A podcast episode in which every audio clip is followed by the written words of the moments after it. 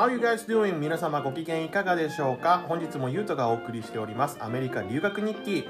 本日はアメリカの留学日記を読むんではなくて特別ゲストがですね本日、えー電話つながっておりますのでそちらの方に、あのーいろいろお話を聞いてみたいなっていうふうに思っております、えー本日あの電話がつながっているお相手っていうのはあの私の実の妹なんですけどあの実の妹も俺とは違う方向でいろいろ海外で経験をしておりますのでちょっといろいろあのもっとコアな話が聞けたらなっていうふうに思いましてちょっとお話ししてくれないっていうふうに言ったらゲスト出演してくれるっていうふうにあの受けてもらったので今日はその妹に海外の、えーお話をちょっと聞いてみたいなと思いましたので皆様にお聞きいただこうと思います。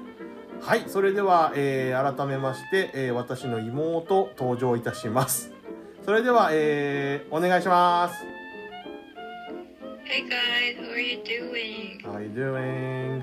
えー、ゆうとの妹の愛理です。はいゆうとはのじめましての、あ、人もいるかな？いるでしょうね、えー私の妹は愛理と言いますはい簡単に俺から紹介した方がいいかな？あ、じゃあ、うんお願いします。えっ、とうちの妹でございまして、えー俺と年は3つ離れてます3つ下の妹なんですけどえっ、とまあ後々これは本人から話聞きたいと思いますけどもえっ、と俺の場合はアメリカに1年間留学生活送ったっていうふうに皆様もご存知だと思いますけれども、えーうちの妹の愛理の場合はえー、と台湾と韓国にあの留学していた留学っていうかまあ生活していたっていう経験があるのでちょっとそちらのね話を聞き聞あの聞けたらなと思って今回このように配信しております。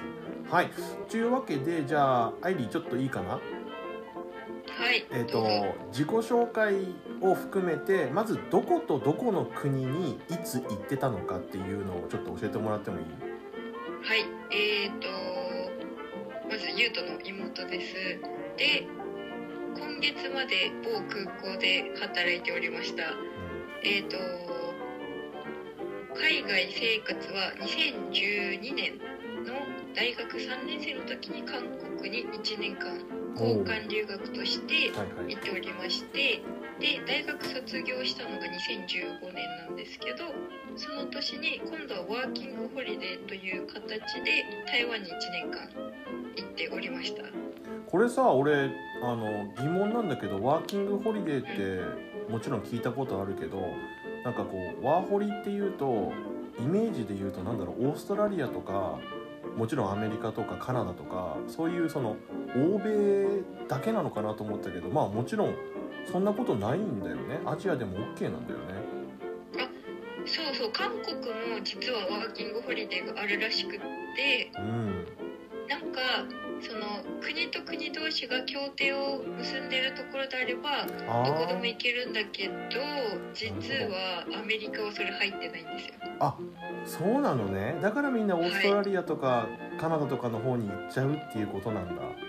そう。なぜかアメリカは日本だけじゃなくて多分オーストラリアは最近始まったって言ってたけどあんまり他の国とワーホリはやってないみたいなね。確かにアメリカの人が日本に働きに来たいってなった場合やっぱインターンとか ALT の先生とかっていう風になっちゃってるからなんかアルバイトっていう感覚ではないよね確かにね。そうだねううん。んワーキングホリデーってだって結局あれアルバイトなんだよね。うん、正社員としてはまあ働いてる人もいるかもしれないけどうん流れとしては多分ワーホリでまずバイトとかで入ります。そっから正社員のビザをもらってうん現地で働きます。とかっていう人が多かったかな。ワーホリの場合ってあの就労ビザじゃなくてもいいの？就労ビザでしょ？あうん。ワーホリの場合はワーキングホリデービザっていうのがまた他にあって。そうなんだ。じゃあ正社員になる時にその就労ビザを取るっていうことかそうです。ああ分かりやすい。なるほどね。やっと分かったよ、俺。そうなんです。なんでまあワーキングホリデーはうん。どっちかって言ったらもう何でもありビザって言えばいいのかな学校に通ってもありだしね、もう1年間ずっとホリデーでいろいろ回ってもありだしあとはもう働いてお金貯めるっていうのもありって感じで。ただしその国と国との間で協定を結んでないとダメだっていうことだよね。そうだね。1年間のビザは降りないって感じかな。面白い。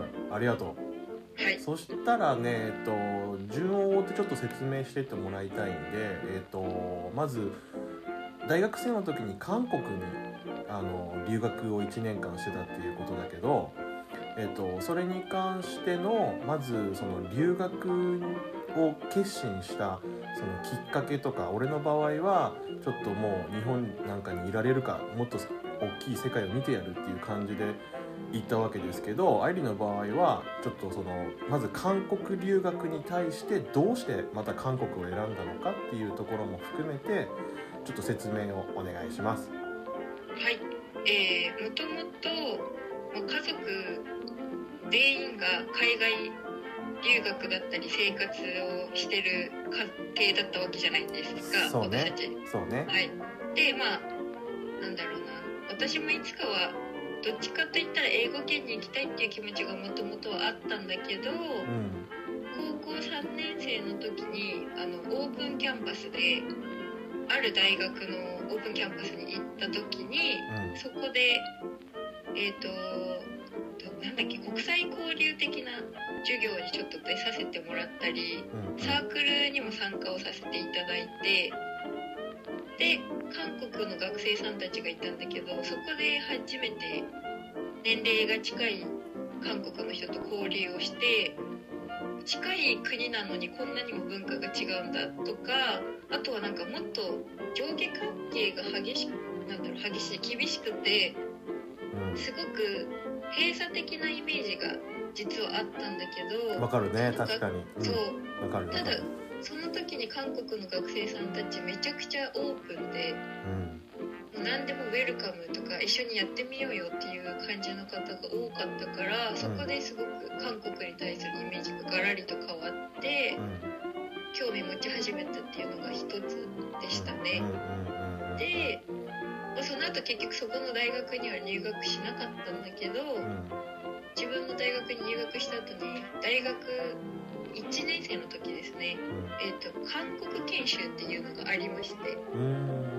で1週間ぐらい韓国に行って、まあ、観光だったりあっちの学生さんと交流できるっていう研修があってそれに参加したんだけどその時に初めて、まあ、同じ年齢の学生さんの授業とかにも出させてもらってでえ韓国の大学って日本とこんなに違うんだっていうのをその時感じてもっと韓国に興味持って話したいっていう風になってでまあトントントンとうん。うん。留学の話が決まったって感じだったの。うんなるほどね。ありがとうはい。その当時あれだよね。K p o p も流行りだしてかなり大きなムーブメントになってた時代だよね。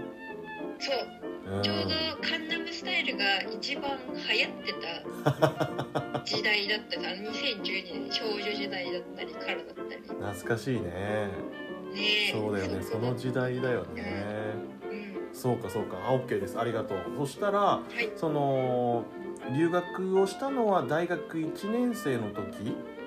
あに？大学2年生。あそうか。大学2年生の時にあっちに1年間留学をすることになるんだけどもちょっとその大学のことについてちょっと聞きたいんだけどまずこの大学がどこにあったのかっていうこととそのまずうんそうだね。どこどこの大学だったのかって俺もあんまり分かってないから教えて。えっ、とはい。うん。えっ、とね場所はソウルよりも少し上になるんですけどうん。えっ、と一番有名なのは冬のソナタのロケ地。であ そう名前がチュンチョンっていうところだったんですよ。チュンチョン。はい。はい。漢字で書くと春。春夏秋冬の春にうん。川って書いて、チュンチョンって読むんだけどあとはえっ、とタッカルビの発祥地でした。おそれ勝手に言ってるだけじゃなくて本当に発祥地なの？いやあのねタッカルビストリートっていうストリートがあってもう全部タッカルビ屋さんなの。じゃあもう韓国のタッカルビっていうのはもう全部そこから始まったっていうことなの？そう。あそうなんだ。うんなんか必ず学校とかの会食があると絶対にタッカルビで。あーそのソウルより北の方って言ってるけどさそのソウル自体でも結構冬寒くなるじゃない？日本に比べるとね。だけどそのうん。チュンチョンは冬だと本気出せばどれぐらい寒くなるの？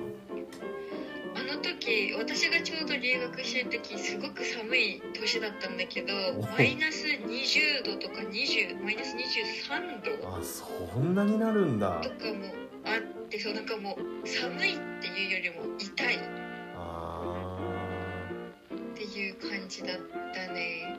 ーえそれそうね。北朝鮮までは何キロぐらい離れてんの？